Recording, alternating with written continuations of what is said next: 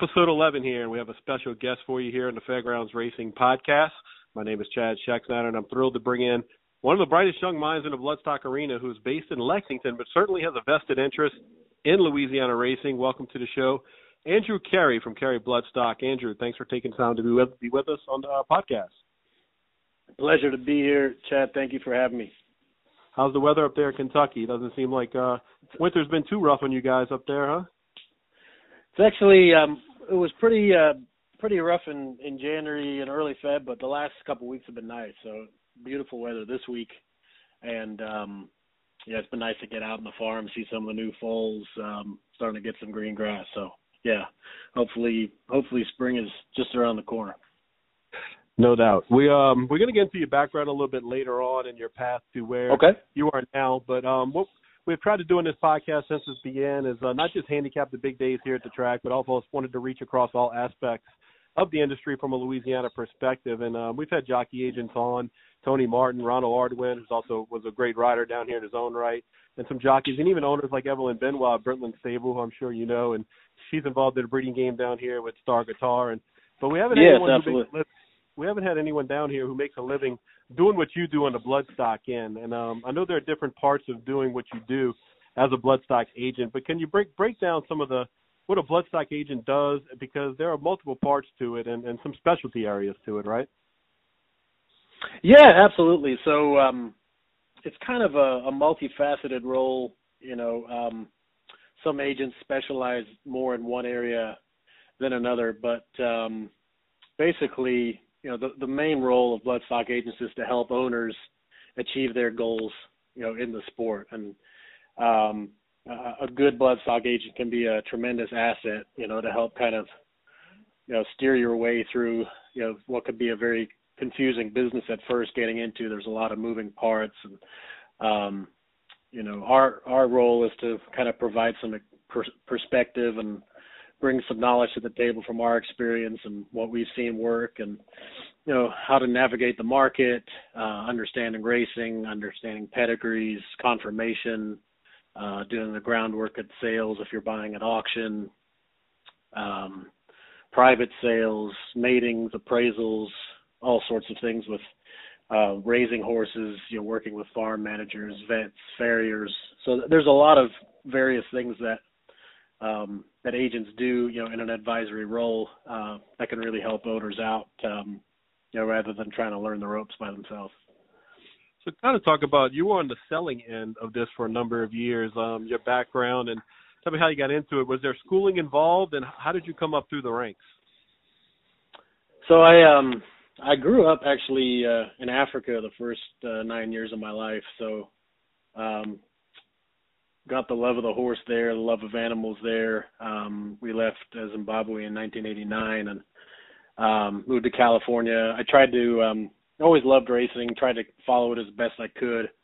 Um, you know, as I was growing up as a teenager, and then um, after college, I went to the University of Colorado, but I always kept up with racing and tried to learn more of the bu- business aspect of, of what happens. And once I realized, you know, you can make a you can make a living for yourself buying and selling horses and being in the business. So I just packed up my stuff and moved to Kentucky in uh, 2002 and uh, just made a go of it. Uh, I started at Thoroughbred Times, um, um, worked with a, a great bunch of guys there. Um, several have gone on to be um, very influential people in the industry, like Tom Law, Ed DeRosa, uh, Jeff Lowe. Um, list goes on and on. So uh, John Sparkman. Um, so learned a lot from those guys. Uh, I, did uh, writing in, in Bloodstock, um, worked on the Stallion Register, uh, pedigree research. So it was a great way to uh, to get involved, uh, kind of at the ground level, um, and just learning my stuff. You know, learning pedigrees and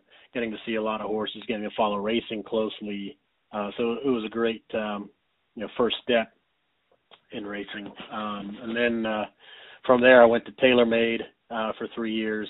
Uh, I was Mark Taylor's assistant, so largest tail, uh, largest uh, sales agency in the world. Uh, so got to see a lot of horses, a lot of yearlings, a lot of great horses. Uh, was blessed to be around and be exposed to that at a young age. Um, horses like a Shadow, Unbridled Song, um, lots of million dollar yearlings, and yeah, it was it was uh, very special time, and, and got to learn a ton from the Taylor brothers and um, the other people who worked there. So um, again, you know, very very thankful to, for those opportunities I got. Um, you know, to learn learn the groundwork. Um, from there, went to Hill 'n' Dale Farm for three years. That was John Sikura, um, Donato Lanni.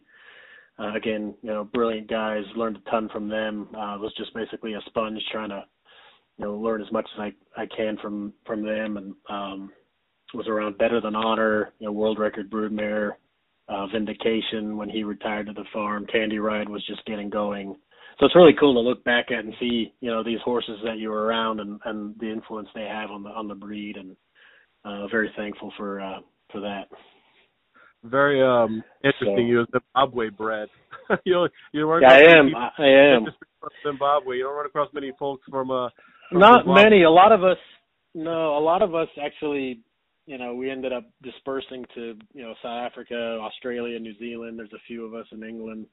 Um, actually fairly prominent um, in the horse business in, in Australia as well. So you you come across the occasional Zimbred. Um, and Ipi Tombe, the great mare, was was a Zimbred. Um, so she's she's one of my favorite horses for sure. That's pretty cool. So it, it yeah. comes to be comes to be January of um, 2020, and uh, you've had this great relationship. We're going to get into uh, kind of the Louisiana bred side of it with Coteau Groves and Keith and uh, Ginger Myers. But um, you know those guys for a while. Take us through that relationship um, heading up to 2020 when you finally say, okay, uh, I'm gonna go out on my own and, and see if we can do this thing. Yeah. So um, so after I left Hill 'n' Dale, um, um, we uh, I was part of Select Sales. I was a, a partner. We started in 2009, um, and we were one of the leading sales agencies uh, from 2010 to 2020. Um, so it was really cool starting a, a sales agency from scratch and getting to compete with the big guys. And we sold horses like Tepin, won at Royal Ascot and Breeders' Cup, and Mind Your Biscuits, Grade One winner, um, Search Results, Dream Tree, Gift Box. So again, it's been it's been really awesome to to be associated and, and you know be a part of those those horses' lives and just those memories and um, uh, as far as Coteau Grove and the Myers go, so I actually met um, one of your old friends, Jake Delhomme, at the sales, I think in 2007 when I was at Hill 'n' Dale, and uh, he bought a mare. And um, I just gave him my card, said if you need anything, you know, let me know. Didn't didn't want to bug him, and he actually reached out to me several several months later, and we just hit it off and started talking. Out, and I would start coming down to visit, and uh, we've become close friends over the last 15 years, but um, so he knew the Myers well, and, and he called me in in 2014 and said, you know, they've they've been um, heavily involved in racing, racing Louisiana breds, had a lot of success, but they wanted to transition more to to breeding and selling. So um, he thought we would be a good fit, and I spoke with Mr. Myers. I think our first chat was two or three hours, and um, we had a lot of you know the same just kind of energy and, and passion for the for the business, but also how to how to make it work. And um, we hit it off and um, started changing, you know, a few things just as far as how many horses they had in training, and trying to focus more on mares and uh, having horses that you could sell um, in Kentucky or possibly Saratoga. So, been gradually upgrading the um, you know the mares uh, ever since, and um, the second mare I bought for them in 2014 ended up becoming the Dam Pearl uh, plus one for 67,000. So we got off to a good start, and um, it's been rolling ever since. Yeah, Jake um, one of those guys who, uh, being an ex-football player and stuff, but besides talking about his kids, definitely the best. The thing he wants to talk about the most is the horses, right? oh, there's no doubt. There's there's no doubt. It's he's he's always excited to talk about it. He'll he'll call me on his way back from the track you know, and talk about horses that breezed and you know, exciting two year olds and yeah, it's it's definitely you know passionate. It's helped him keep that that adrenaline level up since he retired. Yeah, you know, right. he's he's there every day with his family and they just love it. It's it's awesome to see. He's a he's a junkie when it comes to it, like most of us are that that are around this. he is. He is. He um. He, he knows every every horse on the backside in Louisiana. That's for sure. Oh, he really does. It's it's amazing. He's got a great memory. that kind of, no doubt about it. Um, yeah. So 2020 January comes in 2020, and you, you say it's time to time to do this thing, and the pandemic hits, right? I imagine that was sort of a bleep bleep kind of moment. How did you navigate your way through that? Yeah. Um, going out on your own, it had to be a little a little crazy. It was, yeah. It was um it was definitely nerve wracking, but um fortunate to have you know a group of clients, uh, especially Coteau Grove, that that supported me and um said their loyalty was to me and you know would would help help me get through it and um you know been fortunate to have some you know some good results um um since then as far as you know buying and selling horses and um uh horses that I've bought going on and doing well either at the sales or on the racetrack. So yeah, it was it was definitely a you know a nervous time, but um sometimes you know the best time to start a business is when things are are rough because when you come out the other side of it, um you know things are better. But yeah, it was definitely a lot of uh, gray hairs that appeared that year for sure. so you, you, get, with Coteau Grove and those guys, and in 2018 um, you know, looking at it, they bought they bought eight brood mares, spent six hundred thousand. Twenty nineteen, they they spent almost a million, nine hundred forty thousand on seven. Twenty twenty comes, and um, it, it, man, just looked like game on, right? You go you go through the sales, you get thirteen mares at Keeneland, two more at Fasig Tipton. Um, purchased you had three purchases, I think, that topped over five hundred thousand dollars as far as broodmare goes. And talk a little bit about those three mares because I know you know one of them's Miss Hot Legs and one of them is um, mm-hmm. contributing, and another one's Prado Sweet Ride, who's actually you, you guys bought. I was carrying a full by Justify, and all of those are going to um, be producing Louisiana breds here in the future. Yes, exactly. Yeah, we um we stepped up. You know, with 2020, there was a lot of uncertainty with the pandemic and election year. Um, the also the breed back rule changed in Louisiana, which allows mares to go out of state every year. Um, to be bred to Kentucky sires. So that was also an impetus to to kind of step up the the um, the caliber of mare that we were buying. So um, Miss Hot Legs is a, a stakes placed half sister to Swiss Skydiver. Um, we bought her as a broodmare prospect, um, and she's actually in foal of Curlin uh, due pretty soon uh, with her first foal uh, she's booked back to Medaglia d'Oro, so really excited about her. Um, you know, a lot of these young mares we bought the last couple of years, we're hoping will be foundation type mares for the farm for the next, you know, 10 or 15 years. But she's she's definitely that kind with her looks and her pedigree, and she was she was a talented horse in herself. She, um, in her own right, she was stakes place at Santa Anita and um, very good looking. So obviously, extremely excited about her future.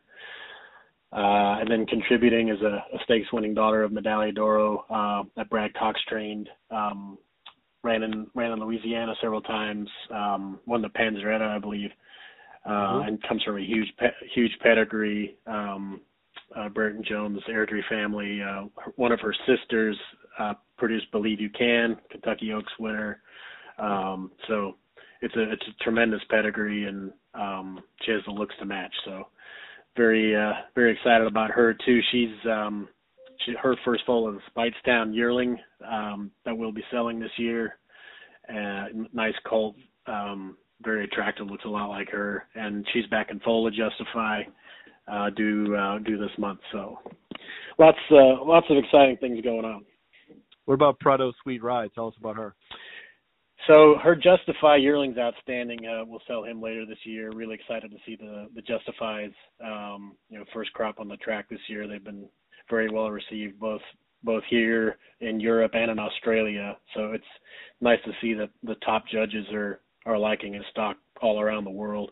Um, and they they should be versatile. You know, both dirt and turf and just really excited to see you know what he can do uh, with the kind of talent he had and his pedigree and looks and the, the kind of mares he's gotten. So uh, very excited about that colt. And then uh, unfortunately we lost her last year, um, kind of to a freak injury in a paddock accident. So that was you know that's that's part of the um, it's part of the business. A lot of a lot of ups and downs and roller coasters, but um, you, you just enjoy the good days. You know that's. Mm-hmm uh, just like anything in racing, you know, you're going to have your share of disappointments, but the, the good times definitely make it worthwhile.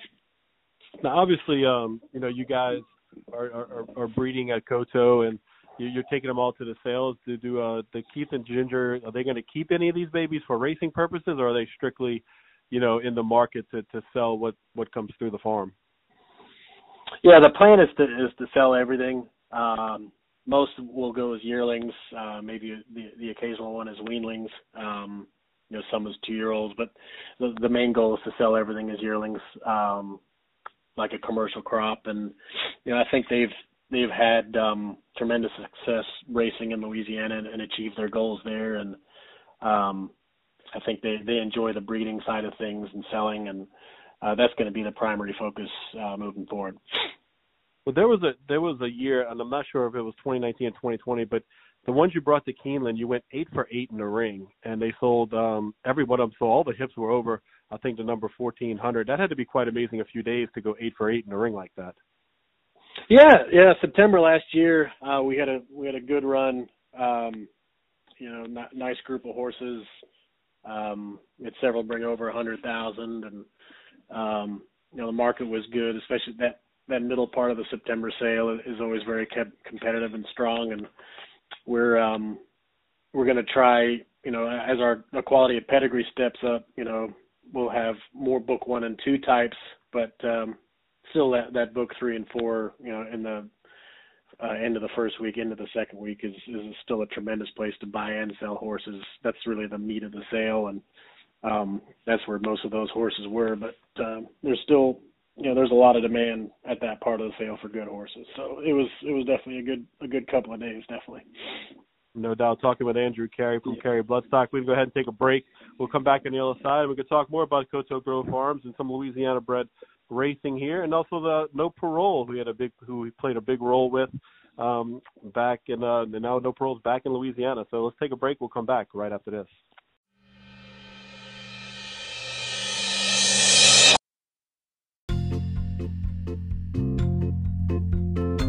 History in horse racing means something, and the folks at Louisiana Craft Butchers can certainly tell you about horse racing in New Orleans. Another historic element in New Orleans is the food culture, and at Louisiana Craft Butchers, they specialize in delivering the perfect meats for all your needs, whether it is a tailgate extravaganza, watching football at home with friends, or holiday feast.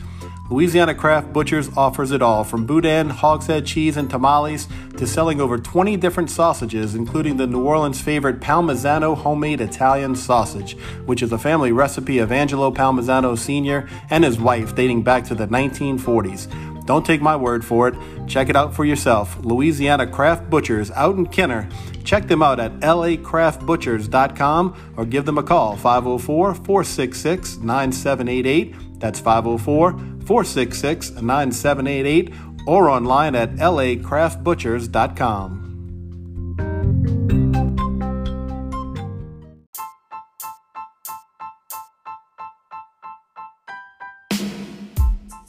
Everyone likes to win money. If you bet on sports, you need to check out the newest and hottest website. That is www.meatandpotatoesusa.com. Meat and Potatoes has sports consultants who have documented success. This is not a gambling site. It is a site for you to get information to help you win money. NBA basketball, college basketball, two big sports. You can get their picks in both by going to www.meatandpotatoesusa.com. Sports betting is exploding across the USA and here in Louisiana, and you need to check it out right now. Check out meatandpotatoesusa.com. Back here in the Fairgrounds Racing Podcast, Chad Schexnayder, along with Andrew Cary from Cary Bloodstock. I appreciate you joining us here. Let's get back into it with Coteau Grove Farms and Sunset because this place, um, looking online, you can actually, you know, go Google Coteau Grove Farms and 400 acres. They started in 2008 with only eight broodmares, and now those guys are up. Well, I mean, you got to be getting close to 50, right?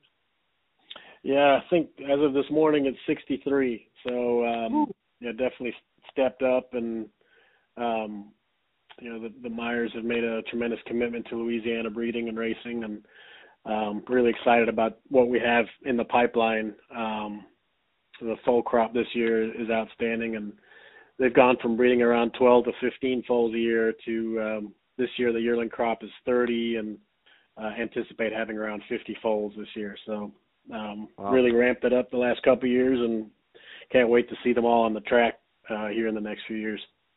So, what are your thoughts on the Louisiana bred program here compared to um, what you see in other states? Is it is it the same? Is it different? I know it's getting better. You got some got some nice farms here. I mean, Adcock, Elite, Clear Creek, certainly one close to New Orleans here that, that a lot of people are familiar with. That's been around a while. But kind of, what are your thoughts on the Louisiana bred program here, and, and kind of what you see with it?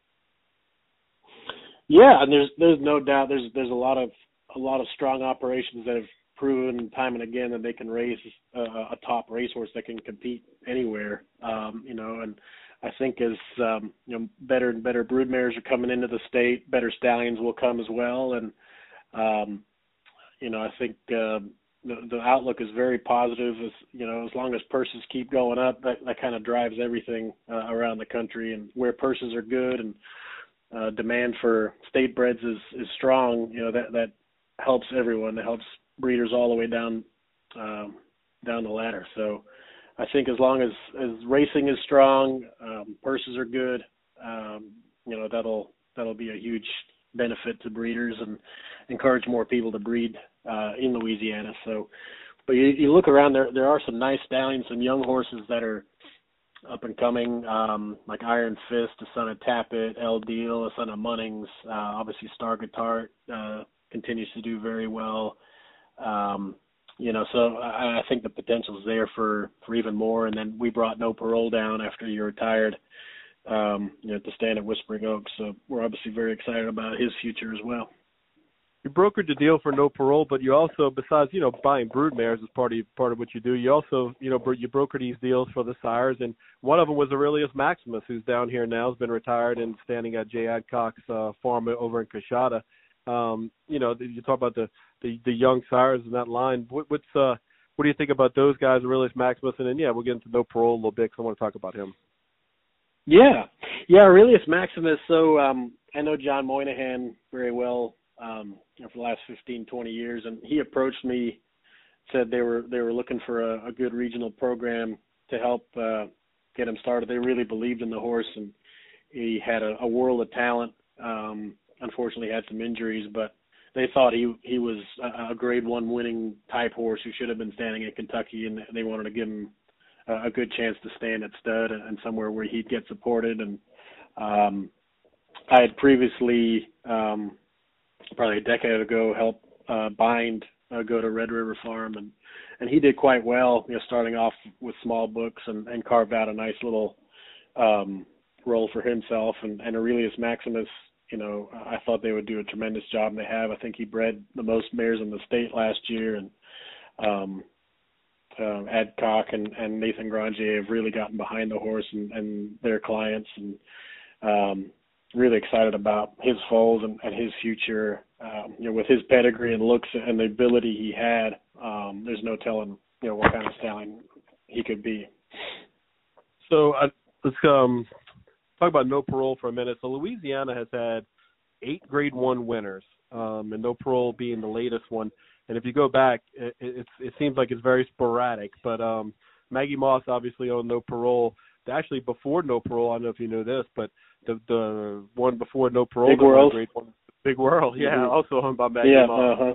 Yeah, so, yeah, uh, and, and both uh, trained by Tom yeah. Amoss, coincidentally too. Mhm. Um, yeah, well, she she buys yeah, so- she buys nice horses, that's for sure, and and and Tom does a great job. Um, you know, and they're they're not afraid to to take a horse out of state. You know, if they've shown they're they're that kind of horse. So, yeah, very very special horse for me. You know, bought his mother, um, and um, I always thought Violence was a was a tremendously talented horse, and and he's you know he's proving to continually sire good horses, and um, no parole from from the start was a, was a cool horse. He was he was one of those horses that liked to sleep and was easy going on himself. He was um he just acted like like a racehorse, but he he acted like a horse who was, you know, wise beyond his years as as a youngster. He was uh always a cool dude. So it was great to see him go on and and see what, you know, what he did um on the racetrack, especially his first half dozen starts were just spectacular. So Yeah, you know, yeah, look, really, looking at his record, really he definitely excited.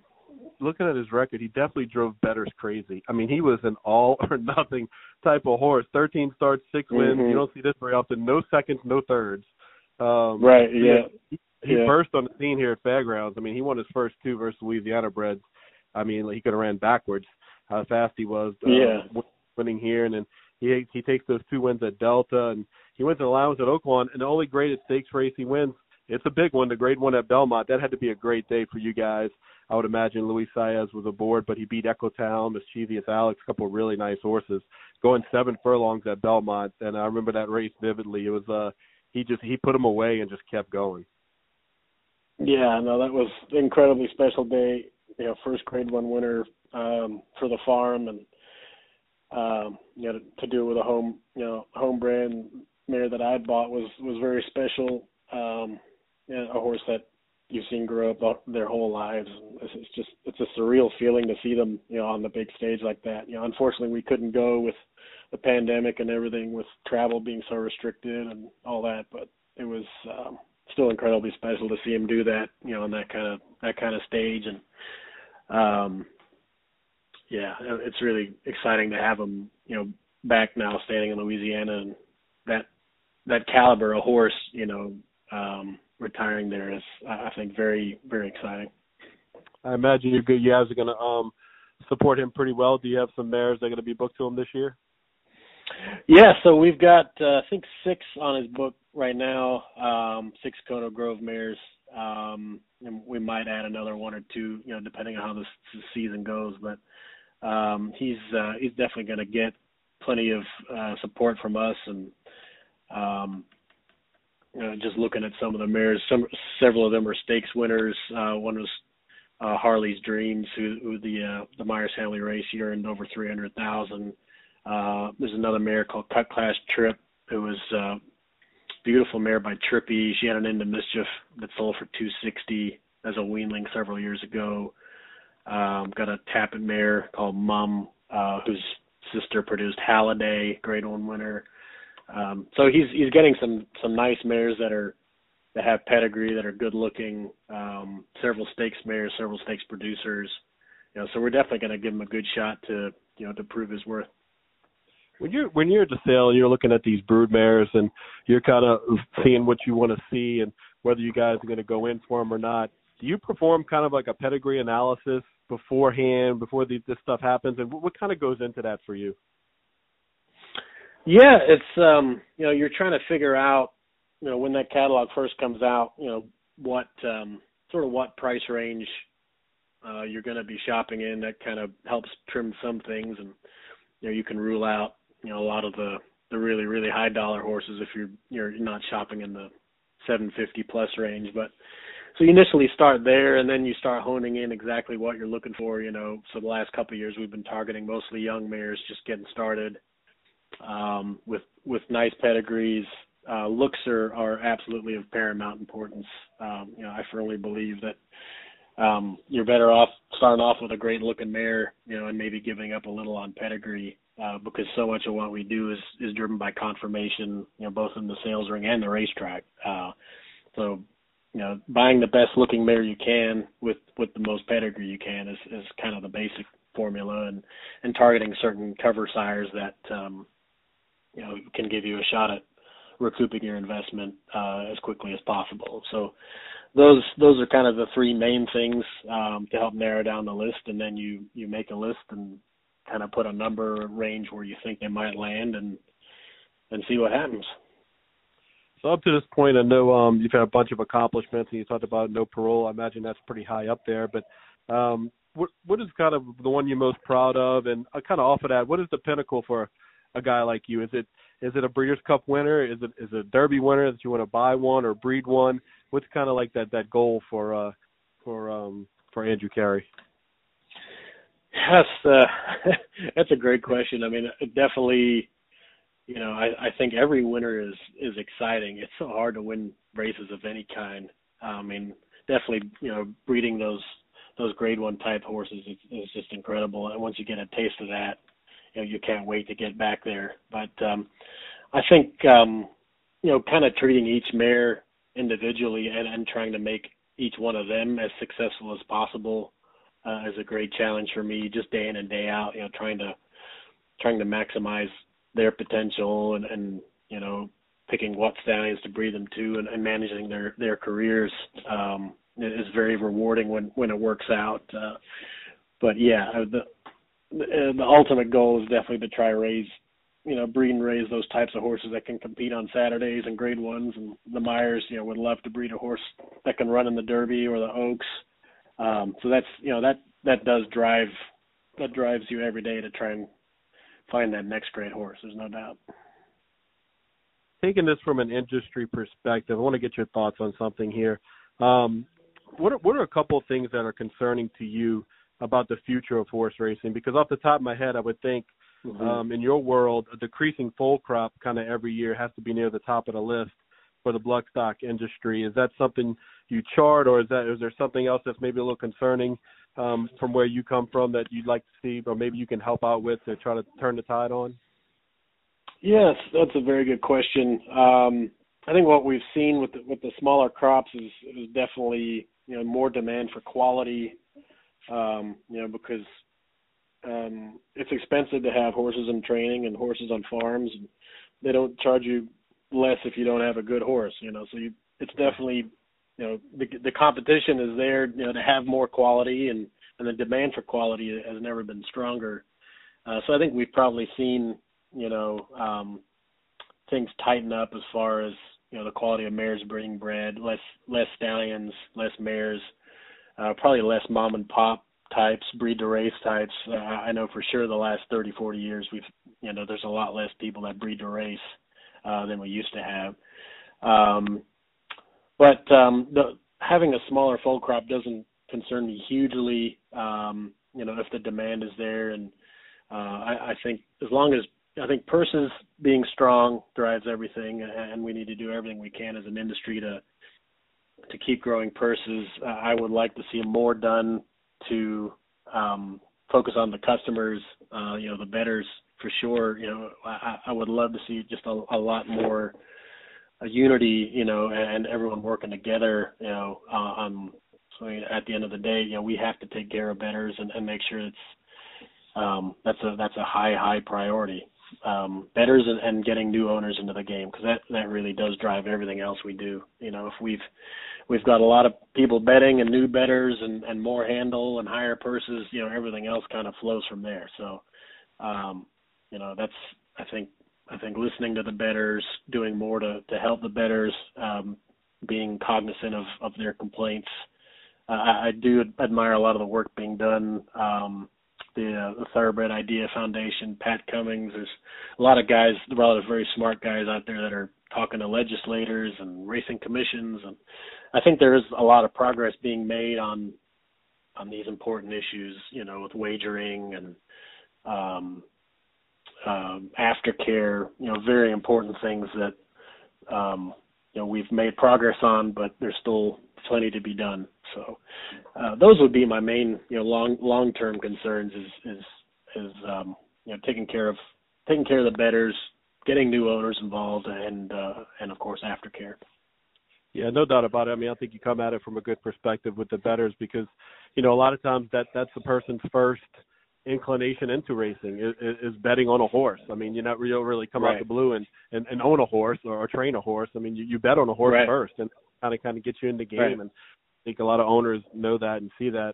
But um I may mm-hmm. be setting you up for this one a little bit here, but racing fans, I think um as a whole they want to see more classic winners race into their four year old seasons. You know, the last two Triple Crown mm-hmm. winners we had never made a start as a four year old.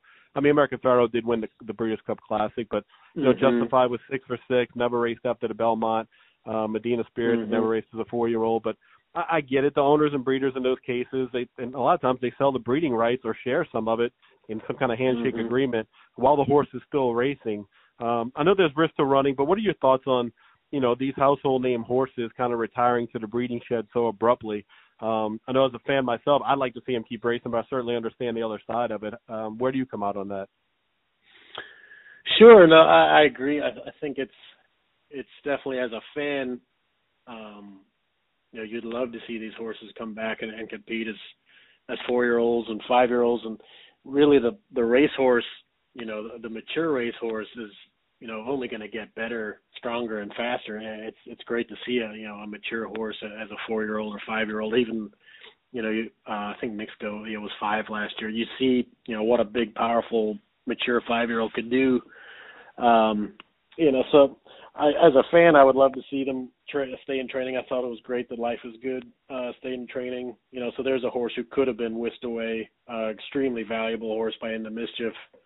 Um, you know, won the Breeders' Cup. You know, he could have very easily have been retired, but they have bigger goals for him as a as a four year old, and he's well on his way to that. So that's you know that's encouraging. Uh, I think there's you know there's always a balancing act between you know the the investment business side of things and and the um, you know the sportsman racing side of things. So I think you'll see more horses staying in training if they're doing well and and the owners and trainers feel that the horse can achieve more um, as a four year old or five year old. But you know you also have to look at the farm. Sometimes they have a an opening on their roster at a certain stud fee, and you know it's they have to make the economics work as well. So um, you know the one thing too is there's nothing like timing and you if you leave a horse in training and they go off form, you know, they they also run the risk of, you know, their popularity being diminished um, when they go to stud. People's memories are very short, and